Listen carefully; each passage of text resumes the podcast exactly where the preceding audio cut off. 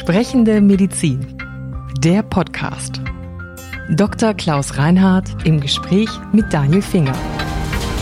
Heute etwas mehr Tempo und Aufklärung bitte. Zwei Corona-Impfstoffe sind mittlerweile zugelassen und die Impfungen gegen Covid-19 haben in Deutschland begonnen. Aber könnte es nicht eigentlich noch schneller gehen? Wo hätte man die Weichen anders stellen sollen? Wie viele Menschen, speziell aus den Bereichen Medizin und Pflege, wollen sich impfen lassen? Wie sorgt man für Impfaufklärung? Und welche Ansätze gibt es für neue Medikamente gegen das Coronavirus? Das besprechen wir in unserer aktuellen Folge. Sind Sie mit dem Impftempo, was wir momentan haben, zufrieden? Nein, bin ich nicht, weil ich ja sehe, dass es Länder gibt, in denen das Impftempo flotter vorangeht. Das mhm. muss man ganz klar feststellen. Und das hat aber jetzt vielleicht weniger was zu tun mit der Organisation der Vorgänge rund ums Impfen. Die finde ich weitestgehend in Ordnung, mhm. jedenfalls da, wo ich Einblick habe. Da habe ich höchstens, sagen wir mal so, die Kritik, dass wir in den Ländern etwas unterschiedliche Vorgehensweisen mhm. haben. Also ich sag mal, in Nordrhein-Westfalen werden die Patienten angeschrieben. Zuerst wurden von den mobilen Impfteams die Altenheime geimpft. Mhm. Und jetzt werden seit gestern auch Kolleginnen und Kollegen in Kliniken geimpft nach Priorisierungsschema und dann sollen ab nächster Woche die Impfzentren langsam anfangen und da werden dann die Menschen je nach Alterskohorte angeschrieben und werden eingeladen, sich dort einen Termin geben zu lassen. In Bayern gibt es eine zentrale Nummer dazu, unter ja. der sozusagen diese Termine vergeben werden. Und in Bayern müssen die Patienten und die Menschen sich im Impfzentrum selbst anmelden. Mhm. Da muss man erstmal wissen, welches Impfzentrum ist für einen zuständig und so weiter. Also in jedem Bundesland wieder in Nuancen und manchmal auch in erheblichen Teilen anders organisiert werden muss. Und ich finde, es verhindert eben auch eine richtig bündige, geschlossene, einheitliche Kommunikation. Einheitliche Kommunikation, wie könnte die aussehen? Ich hätte mir vorstellen können, dass man eine sehr einheitliche Kommunikation inklusive Aufklärung rund um die Vorgänge des Impfens hätte zum Beispiel im deutschen Fernsehen jeden Abend drei Minuten vor den Hauptnachrichten. Zu einem Zeitpunkt, wo doch sehr viele Menschen anschalten. Und da hätte ich von der Bundeszentrale für gesundheitliche Aufklärung zusammen mit dem Bundesministerium für Gesundheit oder vielleicht auch manchem ärztlichen Fachverband eine kluge, laiengerechte, simple, aber eingängige Informationen gebetsmühlenartig laufen mhm. lassen, dann glaube ich, wären wir sowohl in Akzeptanzfragen ein Stückchen weiter, auf der einen Seite, und auf der anderen Seite wäre eben auch die Organisation flüssiger. Das zweite ist, Natürlich sind wir auch deshalb nicht so schnell, wie ich mir das wünschte, weil wir natürlich feststellen müssen, dass angesichts der großen Nachfrage nach der Impfung offensichtlich die Produktionskapazitäten zu Anfang zumindest nicht in ausreichendem Maße ausgelegt sind. Jetzt kann man sagen, wer ist denn daran schuld gewesen? Mhm. Wir sind ja sehr groß im Schuldigen suchen in Deutschland. Wir, ja, mindestens. Ich finde, wenn wir uns schon darauf verständigt haben und diese Verständigung finde ich richtig zu sagen, wir bestellen Europa einheitlich als Europäische Union. Mhm das finde ich angesichts der Tatsache, dass es ja auch darum geht, dass es vielleicht Nationen gibt, die nicht über so viel Geld verfügen wie Deutschland. Manche Länder sind deutlich kleiner. In einer Region wie Europa, in der man so Themen wie Solidarität und Hilfe doch versucht, nicht nur im Munde zu führen, sondern vielleicht auch in der Realität zu leben. Da finde ich das angemessen, dass man das gemeinsam macht. Das, glaube ich, war eine richtige Entscheidung. Kein Germany First. Nein, diese mhm. Kritik teile ich überhaupt nicht mhm. und finde ich auch langfristig dumm. Auch deshalb, weil wir eine solche Pandemie nicht national besiegen. Mhm. Und das Zweite ist, es ist vielleicht auch nicht die letzte Pandemie. Und es mag auch mal Situationen geben, in der wir vielleicht auf der schwächeren Seite stehen. Aus welchen Gründen auch immer. Und ich glaube, dann würde man sich sehr daran erinnern, dass wir den nationalen Alleingang gewählt haben. Oh gut, aber wo ist dann das Problem mit der Impfstoffknappheit zu verorten? Diejenigen bei der Europäischen Union, die nur dafür zuständig waren, die Mengen zu bestimmen, und auch einzukaufen. Ich glaube, die hätten schon zu dem Zeitpunkt zumindest, als ich abzeichnete, dass es doch ja dazu kommen könnte, dass wir relativ kurzfristig eine wirksame Impfserum entwickeln würden, da hätte man natürlich schon mal kalkulieren müssen, was brauchen wir denn sozusagen an Produktionskapazität, und zwar mhm. sag mal vielleicht bis Mitte dieses Jahres war dann für alle. Und bei dieser Kalkulation glaube ich sind Menschen dran gewesen, die nicht sehr weit gedacht haben. Oder haben die vielleicht so sehr ans Budget gedacht? Wir müssen sparen, wir können nicht alles. Vielleicht waren wir auch zu optimistischer gedacht. So schlimm wird's gar nicht, ja? Ich kann in die Köpfe nicht hineingucken, aber aus der abseits stehenden Perspektive muss man sagen, scheint es so, dass die Frage der Wirtschaftlichkeit eine Rolle gespielt hat. Und da kann ich nur sagen, wenn Sie als Beispiel 50 Millionen Impfdosen kaufen von einer Substanz, die 10 Euro kostet, dann haben Sie 500 Millionen Euro ausgegeben für die 50 Millionen Impfdosen. Und wenn die 20 Euro gekostet hätte, dann hätten Sie eine Milliarde ausgegeben. Mhm. Und selbst wenn Sie die ausgegeben hätten, dann wäre das angesichts dessen, was wir an Unterstützungsleistungen auf europäischer Ebene und nationaler Ebene leisten, ein Klacks. Mhm. Also da haben Leute irgendwie die Relationen nicht im Kopf gehabt. In den USA gab es ja die Initiative, dass man gesagt hat, so Impfstoffe, von denen man schon glaubt, die werden gut funktionieren, produziert die schon mal en masse vor der Zulassung. Einfach zu sagen, weil, weil wenn nur einer von den fünf funktioniert, egal wie teuer es ist, nutzt quasi. Und hätten sich was ähnliches auch für Europa gewünscht? Absolut, absolut, definitiv. Das ist ich sag mal, Krisenmodus. Ja, wir sprechen vom mhm. Katastrophenfall. Wir haben einen Lockdown seit Wochen die volkswirtschaftlichen Kosten, die psychosozialen Kosten sind irrsinnig. Ja. Und wenn es denn so gewesen wäre, dass man nur zwei oder fünf Milliarden zu viel ausgegeben hätte, aber schnell kurzfristig zügig die Bevölkerung hätte durchimpfen können. Und es wäre dann ein neunmal kluger anschließend aufgestanden und hätte uns vorgerechnet, wie viel Preiswerte man das hätte haben können ja, den hätte ich sehen mögen, der darauf nicht hätte vernünftig antworten können. Also ich glaube, dieser Gefahr hätte ich mich ausgesetzt. Ich würde sagen, es ist ja noch nicht so spät für beherzte Maßnahmen. Wir haben bis jetzt in Deutschland nur einen zugelassenen Impfstoff, eben den von BioNTech und Pfizer. Es sind quasi jetzt noch ein paar andere Kandidaten unterwegs. Theoretisch könnte man da wahrscheinlich auch schon die Produktion hochfahren. Meines Wissens ist doch Moderna auch inzwischen zugelassen, der zweite okay. Impfstoff, mhm. ja, der auf einer ähnlichen Technologie, auf der mhm. gleichen Technologie basiert wie der von BioNTech. Und der ist inzwischen über die EMA auch zugelassen. Okay. Der ist auch offensichtlich etwas besser transportierbar und nicht ganz so instabil. Mhm. Das scheint aber bei dem BioNTech-Impfstoff auch besser zu sein als ursprünglich gedacht. Da mhm. gibt es auch Hinweise dafür, dass der sich ja ein paar Tage länger lagern lässt, sodass die Flexibilität im Umgang mit dem Impfstoff jetzt bei den Impfungen etwas größer werden kann. Jetzt gibt es ja nicht nur Impfstoffe, es gibt auch Corona-Medikamente, die in Entwicklung sind teilweise. Und das habe ich so noch gar nicht gewusst. Gibt es die Idee, dass man jetzt Impfstoffe, die man eigentlich für andere Krankheiten entwickelt, gucken will, ob man die nicht repurposen kann, also umwidmen, zweckentfremden sozusagen. Was steckt denn da überhaupt dahinter? Ich bin ganz überrascht, dass man sagt, ich entwickle was für Krankheit A, ach, vielleicht klappt es ja auch für Krankheit B. Na, das ist immer schon so gewesen, manchmal auch zufällig. Also ich sag mal ein ganz berühmtes Beispiel, Aspirin, fiebersenkendes und schmerzlinderndes Medikament, das es auch noch die Begleiterscheinung hatte, dass es die Thrombozyten, die Blutplättchen daran hindert, sich aneinander zu legen mhm. und innerhalb eines Gefäßes einen kleinen Thrombus aus Thrombozyten zu bilden, ist ein Nebeneffekt. Die Gerinnungshemmung war ein Zufallsbefund den man jetzt einsetzt bei Patienten, die Schlaganfall und Herzinfarkt gehabt haben. Und das ist ein Zufallsbefund, den man auch später festgestellt hat. Mhm. Und so ist dieses Repurposing von Medikamenten überhaupt nichts Ungewöhnliches in der Geschichte der Medizin. Und es ist natürlich so, dass man sagt, ich habe jetzt bestimmte Präparate, ich sage mal Medikamente, die eine antivirale Wirkung haben, mhm. Medikamente, die eine immunmodulierende Wirkung haben. Wenn man die schon hat, muss man sie nicht neu entwickeln und es ist insofern viel einfacher, naheliegend auch, preiswerter, schneller zu schauen, ob man die nicht unter Umständen in der bestehenden neuen Erkrankung einsetzen kann. Und wie naiv darf ich sozusagen mir den Wunsch vorstellen, wo wir landen könnten, wenn man was findet? Ist es so, dass man sagt, na ja, wenn jemand Corona hat und man gibt ihm das Medikament, wird es ein milderer Verlauf sein? Oder kann man sich auch vorstellen, dass man sagt, wir haben ein Medikament gegen Corona, es ist so gut, man braucht eigentlich gar nicht mehr impfen, weil man sagt, wenn du Corona hast, zack, nimm die Pille und dann ja. ist alles weg. Ja. Das letzte hat sich in den meisten Fällen der Medizingeschichte nicht bewahrheitet. Mhm.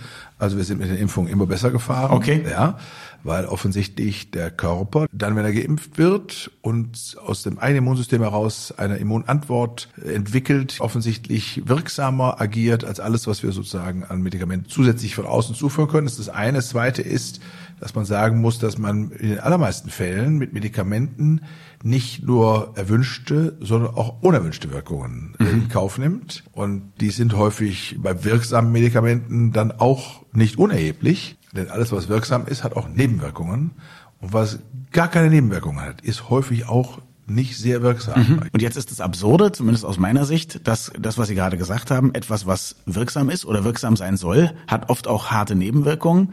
Bei Medikamenten wird das weniger wahrgenommen oder befürchtet als bei Impfung. Bei der Impfung ist das insofern nachvollziehbar, mhm. als dass sie mit einer einmaligen oder zweifachen Dosis es häufig so ist, dass ich eine Antwort des Körpers erhalte, die halt manchmal ein ganzes Leben lang nach. Mhm im Idealfall, bei ja. der Masernimpfung zum Beispiel, mhm. oder bei der Influenza-Impfung nur sechs bis acht Monate, ja, oder vier, je nachdem. Mhm. Bei Corona wissen wir das noch nicht. Aber wir wissen zumindest, dass es einen langen Nachhall gibt. Mhm. Bei Medikamenten wissen wir im Allgemeinen, wenn die dann ausgeschieden sind, lässt deren Wirkung nach. Mhm. Natürlich gibt es irreversible Nebenwirkungen von Medikamenten, ohne Frage. Es gibt aber in dem Wesentlichen sind es aber reversible Nebenwirkungen, die dann nachlassen, wenn die Wirkung des Medikamentes nachlässt und das wird dann meistens über 24 mhm. Stunden oder 48 Stunden mhm. ausgeschieden. Insofern haben die Menschen nicht ganz unrecht, dass sie sozusagen einen unterschiedlichen Blick und eine Impfung, die völlig neu ist, wie jetzt die Impfung gegen das Coronavirus, ist insofern schwierig zu bewerten, weil man eben Langzeitbeobachtungsgelegenheiten gar nicht hatte. Klar. In dem Dilemma, was tun wir jetzt? Gucken wir weiter Corona zu, was das tut?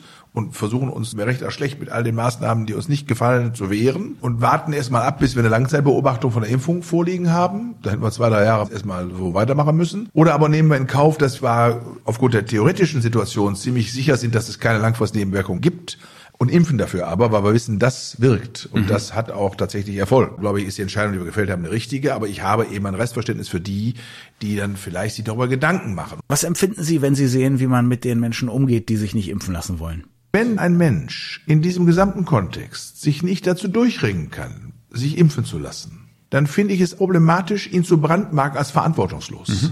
Eine Pflichtimpfung, Behandlung wider Willen ist etwas, was nur durch die richterliche Anordnung eines Amtsrichters, der sich mit einem solchen Verfahren befasst hatte, überhaupt möglich ist. Und da sollte man sehr lange drüber nachdenken, bevor man sich dazu positioniert. Und da wäre meine zurückhaltende, zunächst mal liberale Position unumstößlich und aus ärztlicher Sicht, glaube mhm. ich, angemessen. Wir behalten auch mhm. unsere Glaubwürdigkeit, wenn wir tatsächlich äh, Patientenbefindlichkeit in angemessenem Umfang mit einbeziehen in unser Handeln. Jetzt gibt's Berufsgruppen wie Ärztinnen und Ärzte, Pflegerinnen und Pfleger, wo man denkt, äh, die wissen Bescheid, die wissen auch, dass eine Impfung super geringes Risiko hat, unglaublich viel bringt.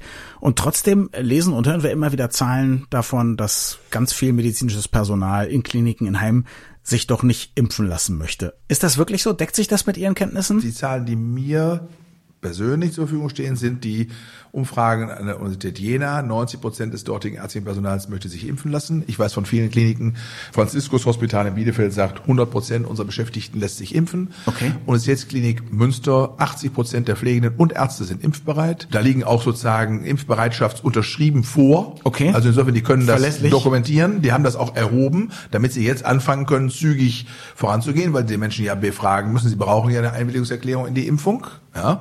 Und die haben die also in den letzten Wochen eingehoben. Das sind völlig andere Zahlen, als da kolportiert werden. Mhm. Es gibt wohl offensichtlich Erfahrungen aus Pflegeheimen, wo mobile Impfteams ja die älteren Menschen, die dort als Bewohner leben, impfen sollten und aber auch das dortige Personal und wo in manchen Heimen das Personal dann doch ziemlich reserviert war. Herr Ramelow weiß offensichtlich von Fällen in Thüringen, wo nur 30 Prozent der dortigen Pflegenden ja? sich impfen lassen wollten. Das mag es geben. Und dann glaube ich, sind das Punkte, in denen man dann nochmal gezielt auch vielleicht lokale Aufklärung betreiben muss muss. Jetzt lass mich an der Stelle aber fragen, selbst wenn es nur zehn Prozent sind an mancher Orten, ja, diese zehn Prozent werden natürlich dann wieder genutzt von Leuten zu sagen, ich kenne jemanden, die ist Pflegerin, die kennt sich mit Medizin aus, in Anführungszeichen, und die macht es nicht, die wird schon wissen, wie schlimm das ist. Auch das ist unvermeidbar. Wir haben nirgendwo eine Durchimpfungsrate von 100 Prozent, auch bei anderen Impfungen nicht. Mhm. Und wenn wir eine von 70 oder 80 hätten, dann wären wir unter epidemiologischen Gesichtspunkten schon sehr weit okay. mhm. und hätten eine erhebliche Reduktion von Neuinfektionszahlen und eine deutliche massive Beruhigung im Rahmen des Pandemiegeschehens. Also das gibt mir ja Hoffnung. Sie haben gerade ganz entschieden gesagt, kein Stigma für Leute, die sich nicht impfen lassen wollen. Ja, Aufklärung, keine Stigmatisierung, bin ich total bei Ihnen. Jetzt gibt es eine andere Idee, nämlich in bestimmten Bereichen zu sagen, man kriegt sowas wie einen Impfausweis. Es gibt Ideen, dass man dann zum Beispiel fliegen darf, unter anderen Umständen ja, nicht. Es gibt ja. Initiativen für einen digitalen Impfausweis. Ja. Einige Länder,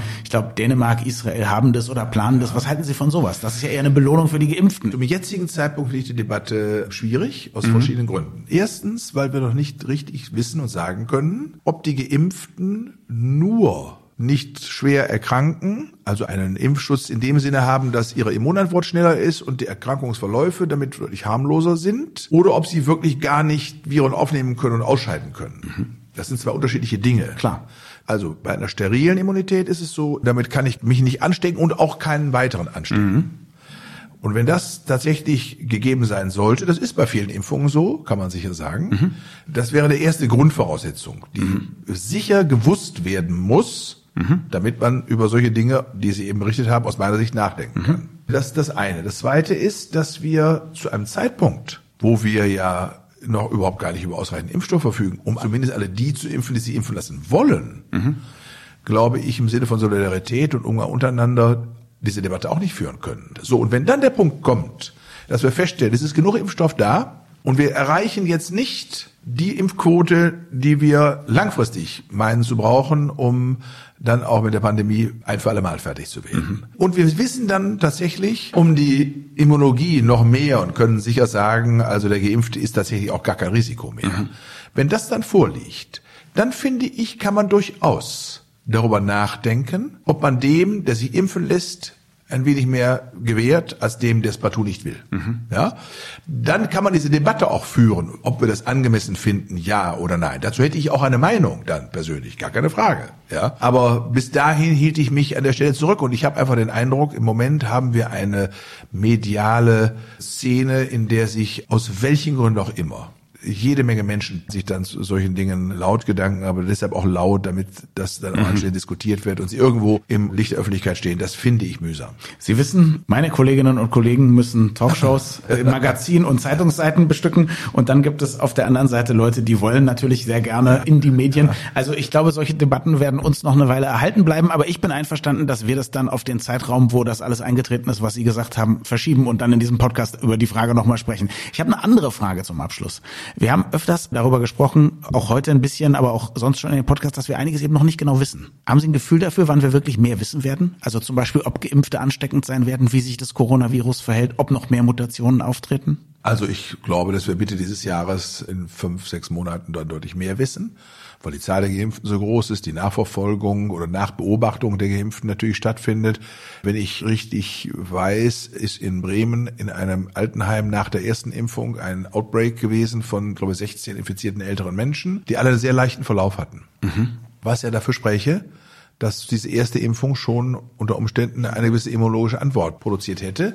Und das waren alles Hochbetagte, bei denen man normalerweise hätte erwarten müssen, dass der Verlauf schwerer ist. Also das sind dann so episodische Dinge, mit denen mhm. man jetzt wissenschaftlich nicht arbeiten kann, keine Frage. Aber ich gehe davon aus, dass solche Dinge wissenschaftlich aufgearbeitet werden, weltweit und dass man insofern auch in Ländern wie jetzt Israel, in denen man sehr weit ist, ich glaube inzwischen fast 25 Prozent der Bevölkerung geimpft hat, dass man dort natürlich auch die Nachbeobachtung der Geimpften und des Status dieser Menschen, die Quote der Neuerkrankungen, die in irgendeiner Form natürlich wissenschaftlich evaluiert. Und dann wissen wir natürlich mehr. Jeden Tag gewinnen wir neues Wissen dazu in der Wissenschaftswelt. Und das ist nicht alles sprunghaft, das muss gesammelt werden und da müssen die Daten auch umfangreich genug sein. Aber da bin ich relativ guten Mutes, dass wir da bis Mitte dieses Jahres mehr wissen und über gesichertere Erkenntnisse verfügen. Vielen Dank fürs Zuhören. Wir freuen uns immer über Feedback an podcast.baik.de. Sprechende Medizin. Eine Produktion von Men in Text in Zusammenarbeit mit der Bundesärztekammer. Die Redaktion hatte Maren Finger. Unsere Musik stammt von Klaas Oehler. Wir freuen uns über Feedback an podcast.baek.de.